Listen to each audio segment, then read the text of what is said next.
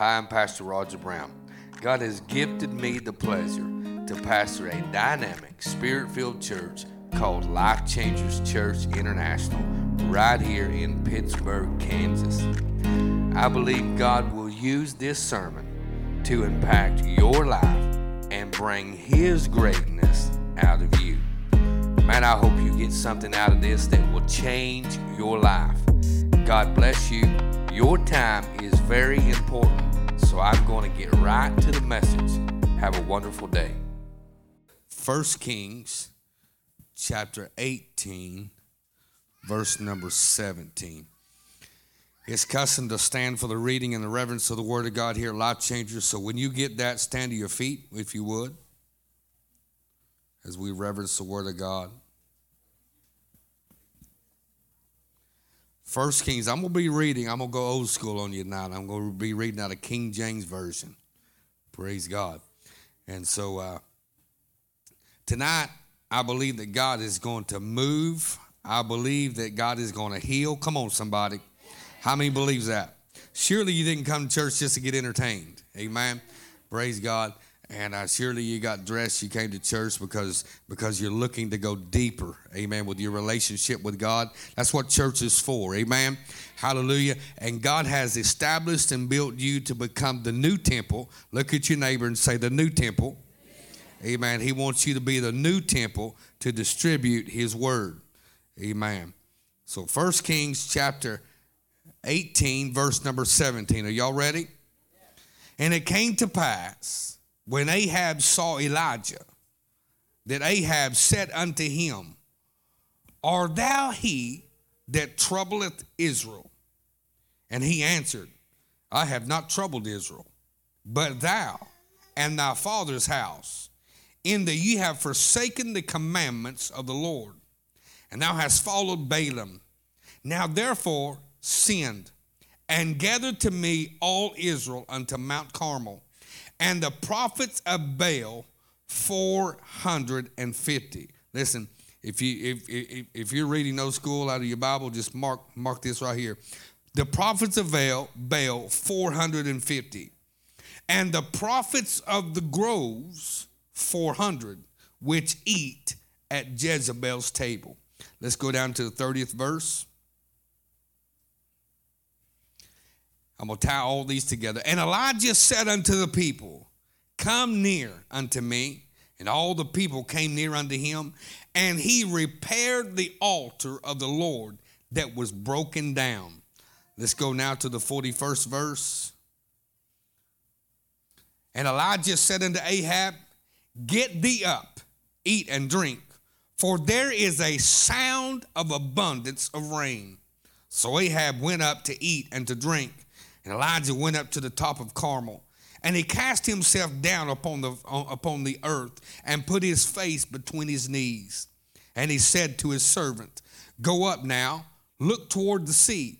And he went up and he looked and said, There is nothing. And he said, Go again seven times. And it came to pass at the seventh time that he said, Behold, there ariseth a little cloud out of the sea like a man's hand. And he said, Go up, say unto Ahab, Prepare thy chariot and get thee down, that the rain stop thee not. And it came to pass in the meanwhile that the heaven was black, and the clouds and wind, and there was a great rain. Look at your neighbor and say, Great rain. and there was a great rain. And Ahab rode and went to Jezreel. And the hand of the Lord was on Elijah and he girded up his loins and ran before Ahab to the entrance of Jezreel. Dear gracious Heavenly Father, we come in this place tonight. Father, we are ready, Lord, to see the move of God. Lord, we want the rain of the Holy Ghost. We want the rain of the power of God to move in this house tonight uh, and to move upon our lives. Uh, and we ask you, Lord, that you bless those that are in this place uh, and you touch their lives, that when they walk out of here tonight, Heavenly Father, Lord, that they didn't just sit in an ordinary service, they didn't just hear a preacher, but the hand of God moved upon their lives and touched their lives in Jesus' name. Everybody said, Amen. Hallelujah. Give two people a high five and just tell them, Amen.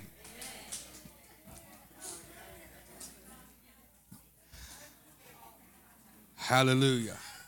Look at your neighbor and say, Neighbor, tell your trouble it's fixing to rain. Look at your other neighbor. I mean, the one that, that, that, that believes you. Say, neighbor. tell your trouble it's fixing the rain. Hallelujah. Hallelujah. Praise God. There's something about the power of rain. There's something about the glory of God. Amen. And listen, listen, God's going to send forth a rain. And I'm going to tell you right now that the rain that's coming in this generation, the church, has got to meet the criteria and the condition for the rain to come. God's not just going to pour out a rain upon a body of people who just says, Lord, I want it to rain. He wants the church to get into that place where the heart is conditioned. He wants the church to find a place where the criteria of the church is where it needs to be. Because right now, I see a lot of things going on in the world, and if the church don't grab a hold of it, they're going to wind up going out with the world. Because the thing about it is, is God wants God wants us to come together as a united place. And the thing about it is, is we see all of these things going on. We think, well, well, preacher, how in the world can we be united with all of this stuff going on? Let, let me tell you something. It's because if all that stuff wasn't going on, then, then you wouldn't have no reason to try to be united. And, and God wants us to come into that position and in that place where we understand, listen to me, everybody's got a difference, okay?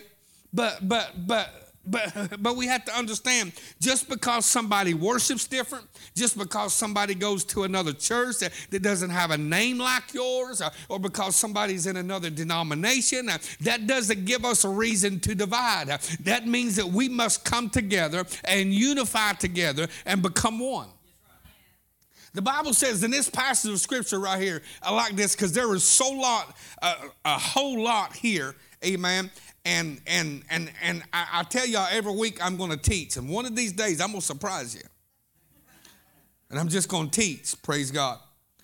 But Elijah is called. The Bible doesn't say in this part of Scripture how long that it had not rained. It doesn't give you an answer, or doesn't say how many years or whatever had, had it not rained. But Jesus comes in and he says it like this He said, When there was a drought, he said, and when Elijah was in the drought and it did not rain, and Jesus said, for three years and six months, he said there was only one widow woman that Elijah was sent to. Out of all the widow women in the whole nation inside that drought, the Bible says Jesus speaks up. So he tells us uh, it was three and a half years. So Elijah goes in a process of three and a half years. And he gets to a place, and God says, It's time. Look at your neighbor and say, It's time. I know sometimes you're going through some stuff, and I know sometimes it's hard, and I know sometimes you're, you're, you're, you're you spend more time complaining about your situation. Listen to me, complaining about your situation. Everybody say, I love the preacher. Say it again, say, I love the preacher. You're complaining about your situation. You're complaining because gas prices up, but you're driving more than you did.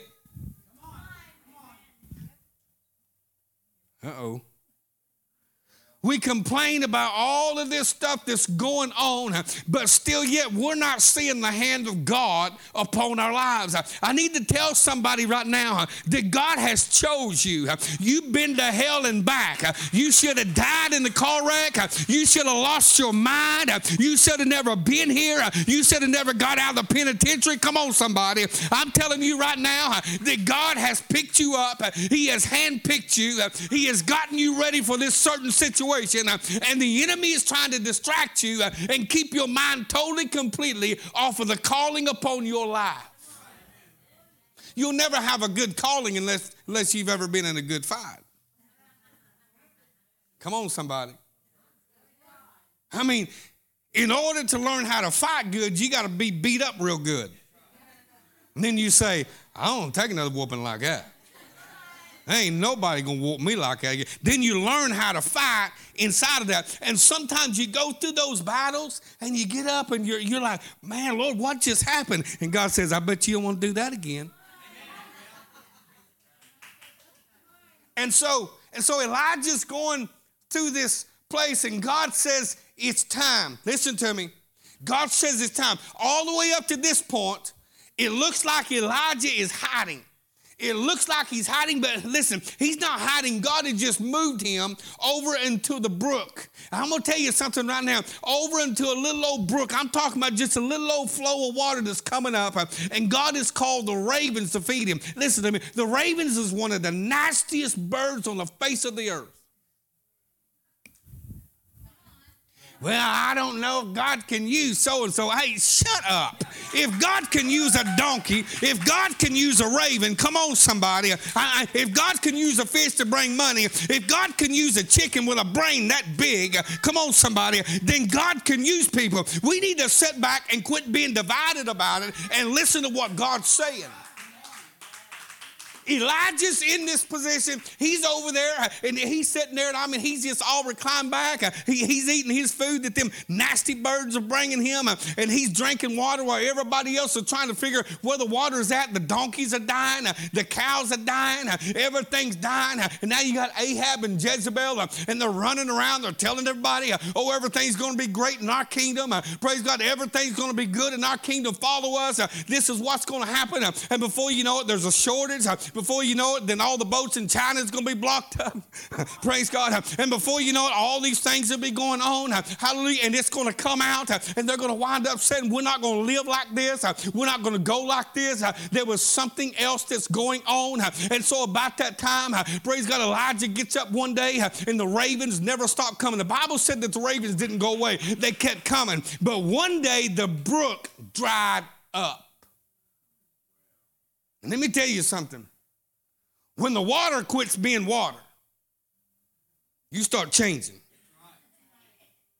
When the water isn't there anymore, you're not going to eat anymore. You need water. We need water. That's why the Bible, the representation of the Holy Spirit is always water. That's why the Bible says that out of heaven he's seen a great throne and a river uh, moving through it. Praise God. But one day the birds kept coming, but the brook dried up. And when the brook dried up, then Elijah said, Okay, God, I hear you. What do you want me to do? He said, I want you to go over to Jezreel. Listen to me. Jezreel. Elijah's thinking, dude you gotta be, you gotta be crazy. That's the home of Jezebel. This, that's the reason I'm over here right now, because that crazy woman is trying to kill me. And God said, But I want you to go back there because there is a widow woman that I have already told her I'm going to sustain her. Listen to me, and I'm going to use you. Did you know you got up this morning? Praise God. And God has already given somebody else a promise and said there's a miracle coming and He's going to use you. And you're too stubborn, you're too fed up with you. Come on, somebody. You're too stuck on yourself and to all this and that that you don't even realize that when you woke up this morning, God is pointing you to help somebody, to move in somebody's life. Praise God. God is going to use you to do amazing things. Uh, but we're so uh, jacked up on what's going on in our life. Uh, we're so jacked up on the relationships uh, that ain't there no more. Uh, we're so jacked up because the bank account uh, ain't got all the money in it no more. We're so jacked up about everything else. And we get up, we get up worrying, and we go to bed worrying. Come on, somebody. I know I'm talking to somebody in here tonight. We go to bed worrying, and we get up worrying. In the middle of the day, we can't get nothing done because all we're doing is worrying. I need to tell somebody, quit worrying worrying. Don't worry no more. If God be for you, then who can be against you? And if He's on your side, there's no sense in worrying. Somebody was talking to me the other day and they was worried and worried and worried and worried. And I listened to them for about 30 minutes and everything was worried.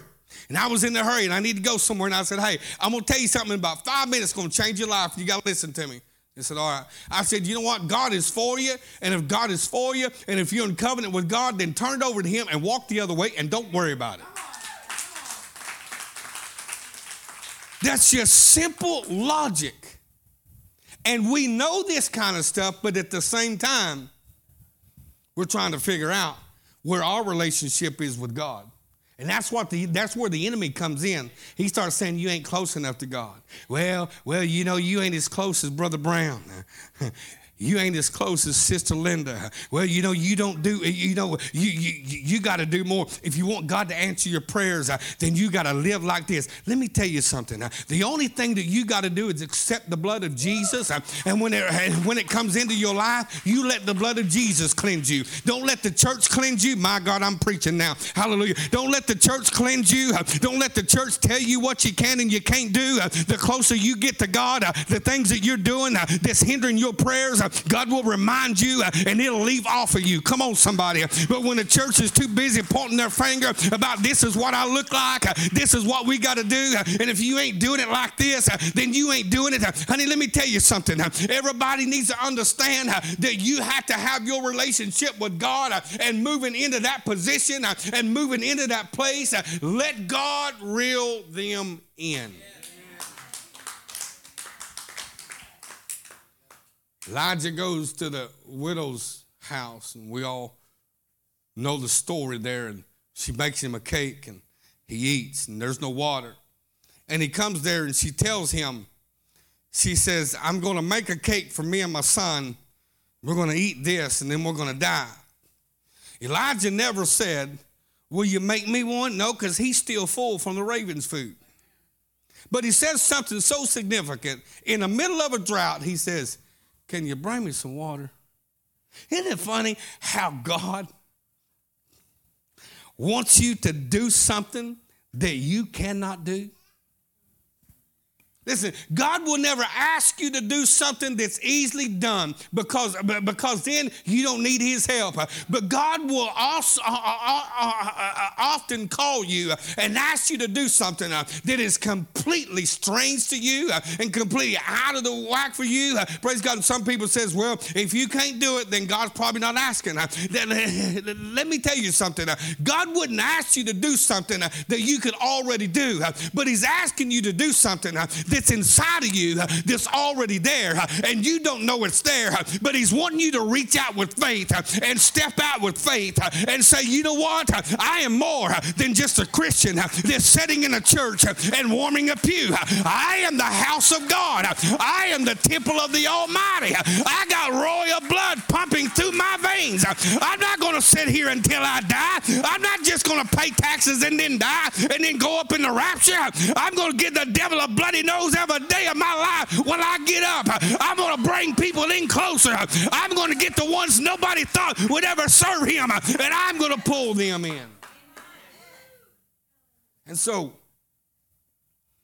he goes, and when he gets done with a widow woman after she throws a fit, but she obeys. See, you can throw a fit and still obey. Did you know that? Yeah, most of y'all do. Y'all like, yeah, that's me, Pastor. I've been throwing a fit, but I did it. But but let me tell you, Isaiah 1 and 12 says it like this if you're willing and obedient. Listen, listen, listen. Then you shall eat the good of the land. Some of y'all's not eating the good of the land because, because you're not willing, but you are obedient. And when you get into that place to where you become willing and obedient, it will be amazing. You know, people gripe all the time about their finances. They gripe about their finances. They gripe about this. They gripe about uh, their, their, their, their, house payments. Uh, they, they uh, gripe about uh, how much their, their food prices uh, has went up. and they gripe and they gripe and they gripe. and, and, and, and uh, God's trying to tell them to do something. and they're too busy griping. They say, oh, all right, well, I'll do it. I don't want to, but I'll do it. And at the same time, they're not getting what the kingdom of God wants you to get. So Elijah goes through this process. He steps out, and the Bible, all of a sudden, the Bible says, Now go show yourself to Ahab. He's been running from Ahab. Now go show yourself to Ahab.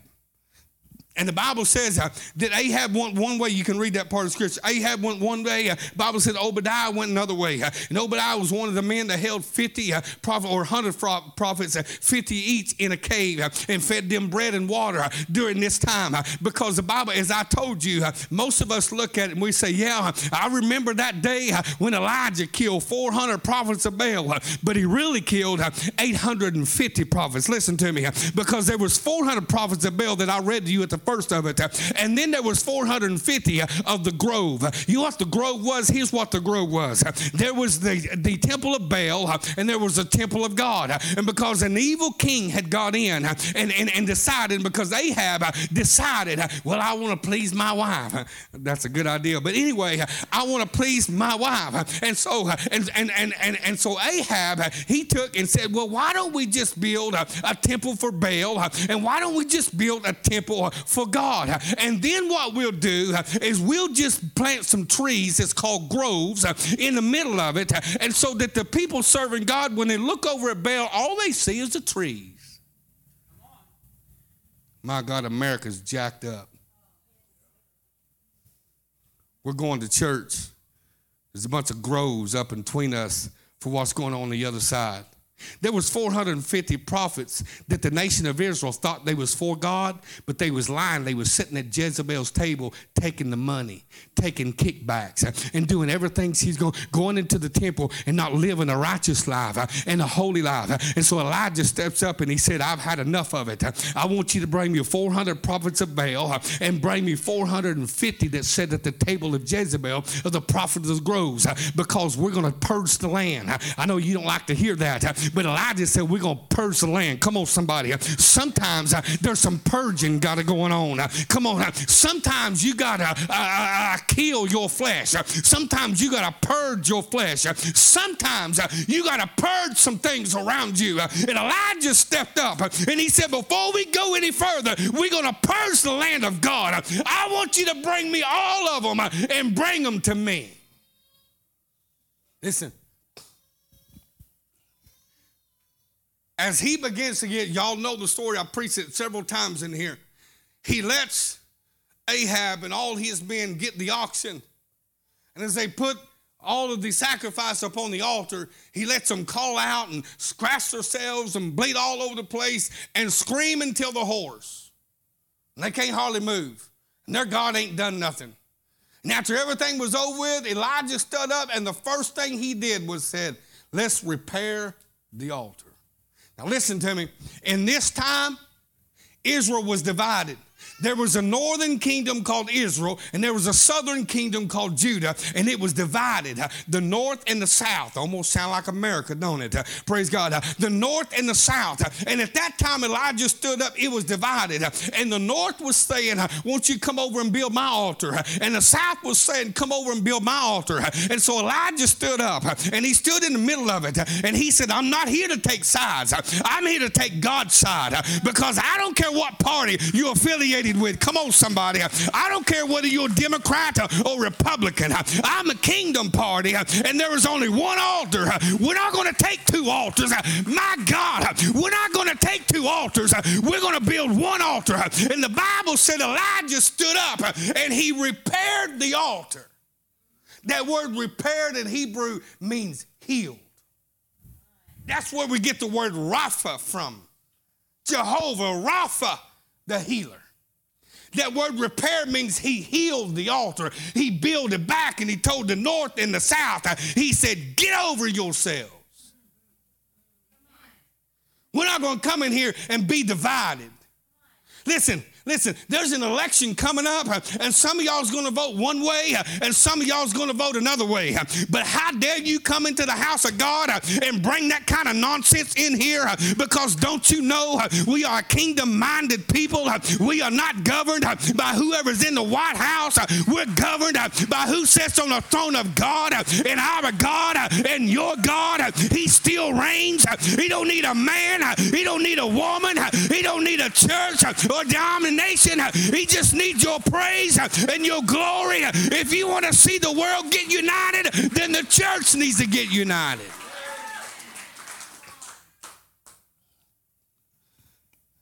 He steps up The Bible says the first thing he does was he takes 12 stones.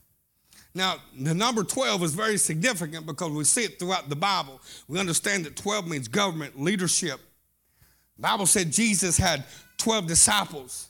They said that there's a group of men in the army, whether it's Navy or, or Army or whatever they call themselves, different names. Army is, is uh, Green Berets, Navy is the SEALs and stuff like that. But they got some elite men who they train.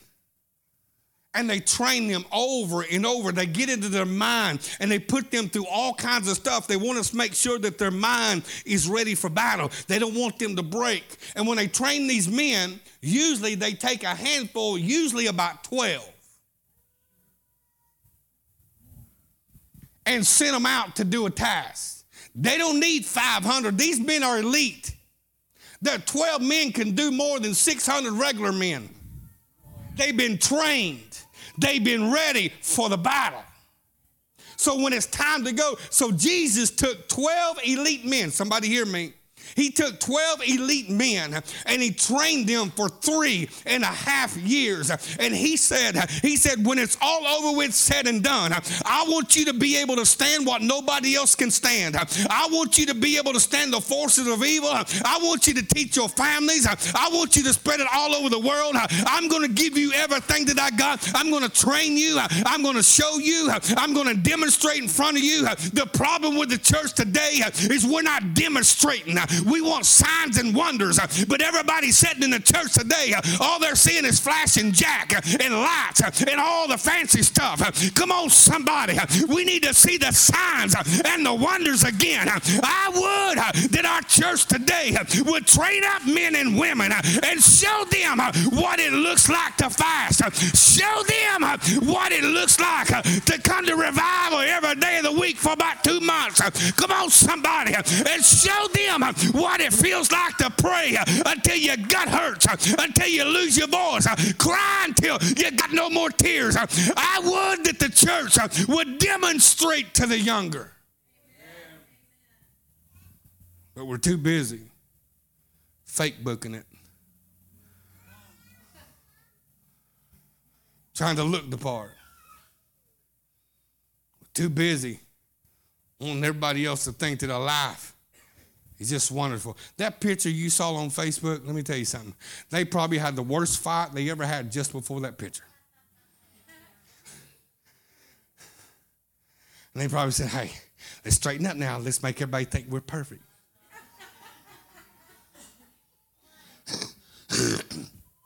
And probably just before that picture was snapped, uh, they probably had the worst fight ever. Everything crumbled. Uh, but still, yet the thing about it is, uh, is we are living in the world where the church now, we're not, we're, we're not thinking about the people behind us. All we're thinking about what we are going through. Come on, somebody. You're not going to church just for what you're going through. You're going to church because of your children and because of your grandchildren. And we need to make it a better place. We need to make sure we don't lose church. I don't know about you, but about about two years ago, we almost lost church. About two years ago, they shut the church down. About two years ago, the church bought in to the propaganda that sun virus could kill us all.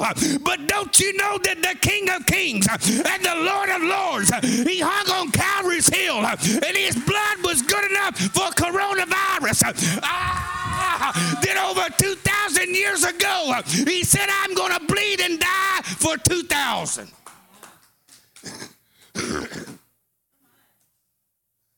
so we bought into it. We bought into it because I believe that half the church, half the church, not all of them, not us, but half the church was too busy looking the part. You talk to people today.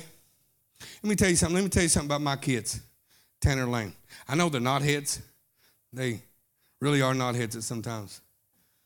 But I'm to tell you something right now. They didn't just come to church to see daddy pray. They saw mom and daddy pray at home. Not only did they see mom and daddy pray at home, but they stood with us while we prayed.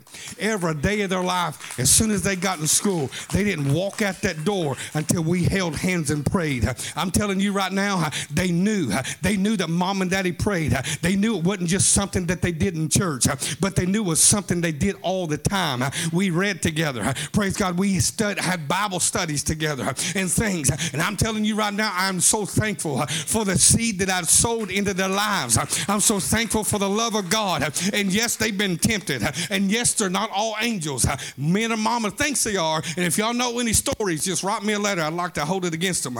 Praise God. But but we have to understand that in this generation, if we're going to get, if we're going to defeat what's going on right now, we got to train up the ones that are behind us.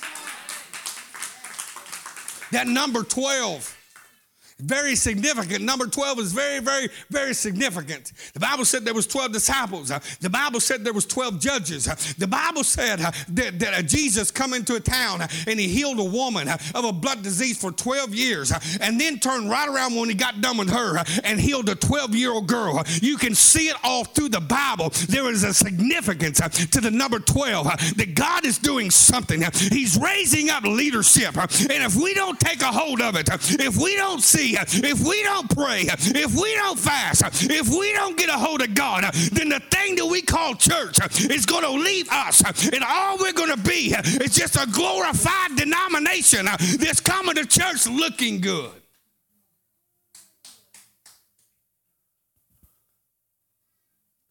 He said he put 12 stones. And then the Bible said that he put two measures of seed. Listen, I'm coming to a close. I'm trying to get this. Listen, he put two measures of seed. One measure of seed equals to eight quarts, or some scholars say it would be 144 medium eggs. And he put two measures. Listen to me. He put two measures.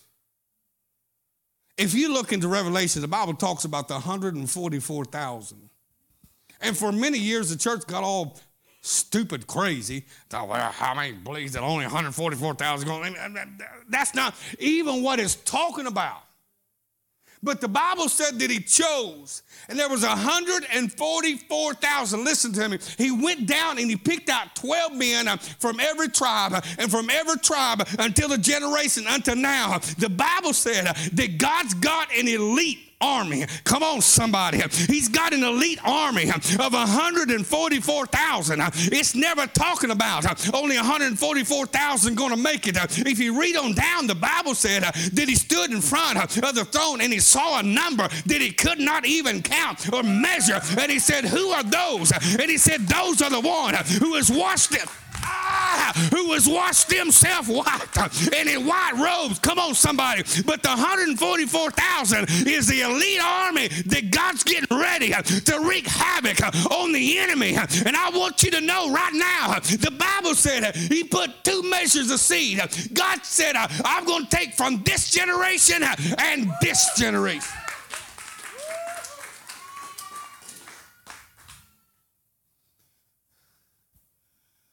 And then he poured water on it. Then he said, Do it again. They poured more water on it. Then third time he said, Do it again. They poured more water on it. Then he pulled out a, lighter and lit it.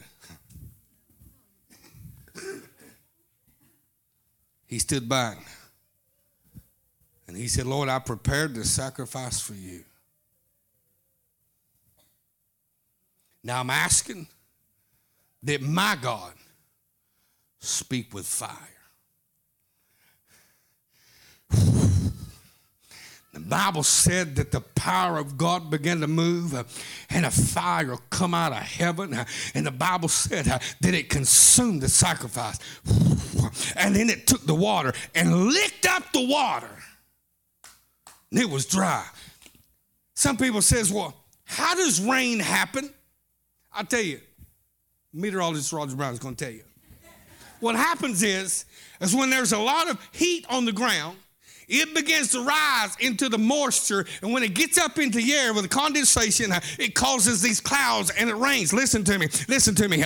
God said it's about to rain. Look at your neighbor and say, Tell your trouble. It's fixing to rain. It's fixing to rain. I'm going to tell you something right now. God took that sacrifice, He took that water that He poured in there, He licked it up, took it up to heaven, and He sat over there. And all of a sudden, Elijah, Elijah went over after he killed 850 men. I don't know about you, that wear me out. He killed 850 men of the prophets of Baal, uh, Baal uh, and also 450 of the prophets of the grove that took the kickbacks. Let me tell you something right now. Them preachers and them ministers and them churches that are taking the kickbacks and just telling people it's all right to live any way you want. It's all right for a man and a man and a woman and a woman. It's all right to kill your baby in your womb. Come on, somebody. I'm going to get a lot of slack for this, but I'm going to stand up and tell you, you better live what is right.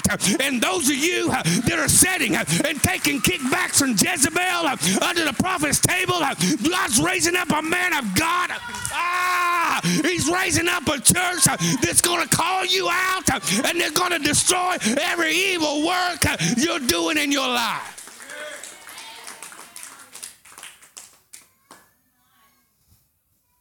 He tell your neighbor, say, neighbor, tell your trouble. It's fixing to rain. I read you right off the bat. Ahab said, Are you the man that's called trouble? Elijah looked him right in the eyeballs, been running for him for three and a half years. He said, I ain't the one causing trouble. He said, It's you and your mama. Hey, hang on, somebody. You can talk about me. You talk about my mama, huh? Get me out there on that, on that on that playground. You can talk about my dog. You can talk about my sister. You can talk, but you talk about my mama. It's on. Elijah was trying to pick a fight. He said, It's you, your mama, your daddy, your whole family, everybody that's been running it. You've been the one causing trouble. I need to tell somebody, listen to me. If you know a God fearing person, you better cling on to them and hold on to them because there ain't many left in this world today. They're all running to Jezebel's table. They're all trying to get the kickbacks and get the big TV screens and get the big airplanes. You better find find somebody who just falls on their face before God and says, Let it rain.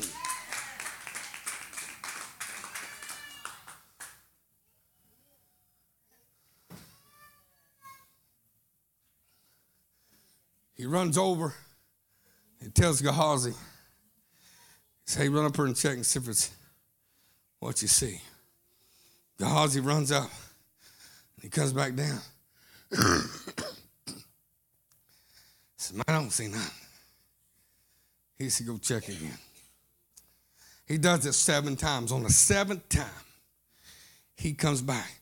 Because before he sent him, Elijah said, most preachers say it like this. They say, Elijah said, I see an abundance, I see an abundance of rain, but the Bible never says he sees it. He says, I hear the sound. Listen to me. I hear the sound if you get the world out of your ears, you'll be able to hear what God is saying. If the church would get the world out of their ears, they would understand there is a rumbling going on and there is a battle going on. There is a spiritual warfare going on. I've never seen a time when the politicians would get up and throw a fit because they wonder why that we want to turn a bill away that we live with for 50 years on Roe versus Wade. I'll tell you why. Because it's fixing to rain. And I'm telling you right now, you better tell your trouble. Trouble, it's about to rain. And it's raining on you. It ain't rained in a while. We ain't had a Holy Ghost revival in a while. But it's about to rain. It's about to rain.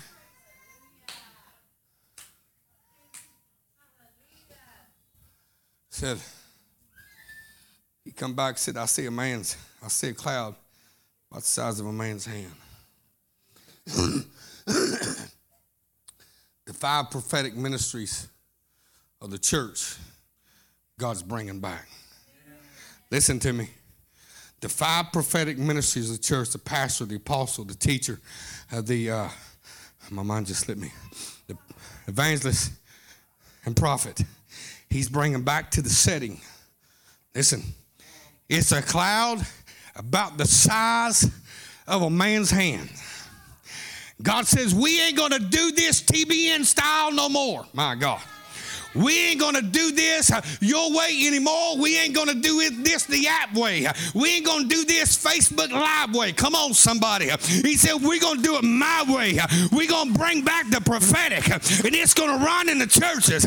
I don't care if you're Baptist, if you're Methodist, if you're Presbyterian. Come on, somebody.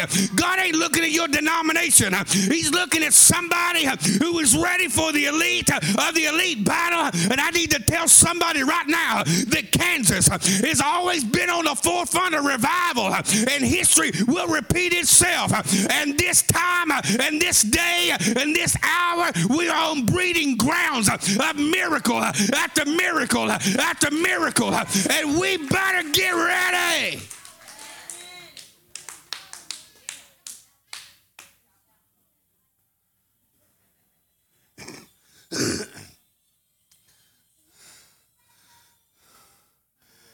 This morning, I got up and my spirit began to stir. Pastor around the come piano, please. My spirit just began to stir inside of me.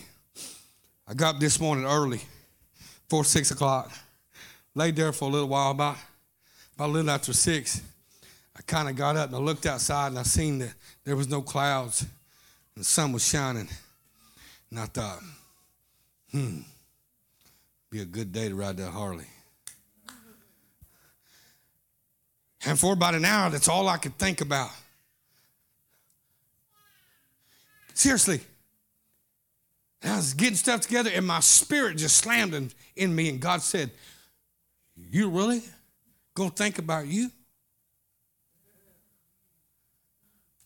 Because mornings when I get up, I mean, I'm on my knees and I'm, I'm, I'm praising God. I'm usually there by myself and I, I'm, I'm, I'm gathering those things. But this morning I got distracted. Let me tell you something. Let me tell you something. I don't care how strong of a Christian you think you are. I don't care how long you've been in church. I don't care if you was raised in it. I don't care if you were speaking in tongues in your mama's belly. There will always come a day, if you're not on guard, that that enemy will sidetrack you. He'll woo you in. He'll lie to you. He'll tell you all about you. He'll tell you what you deserve. He'll tell you how you need to start feeling. He'll tell you it's time to take care of you.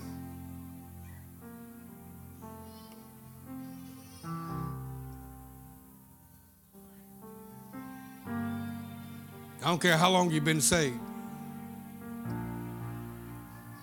If you don't shake yourself and pull yourself together, you'll buy into that lie. you'll buy into that lie.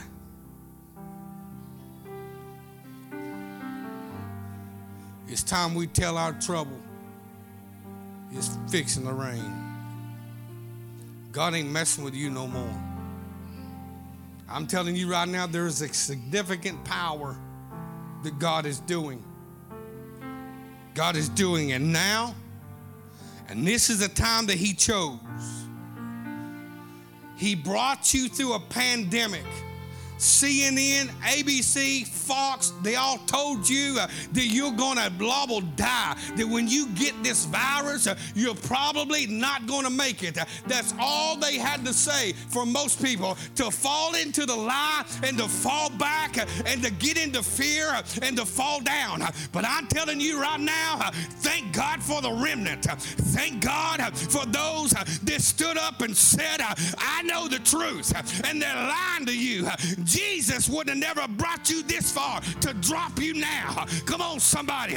He didn't pick you up out of that miry clay and drop you now. He didn't save you out of that bad marriage to drop you now. He didn't pull you out of that that that addiction to drop you now. Somebody needs to hear me because you need to tell your trouble it's about to rain.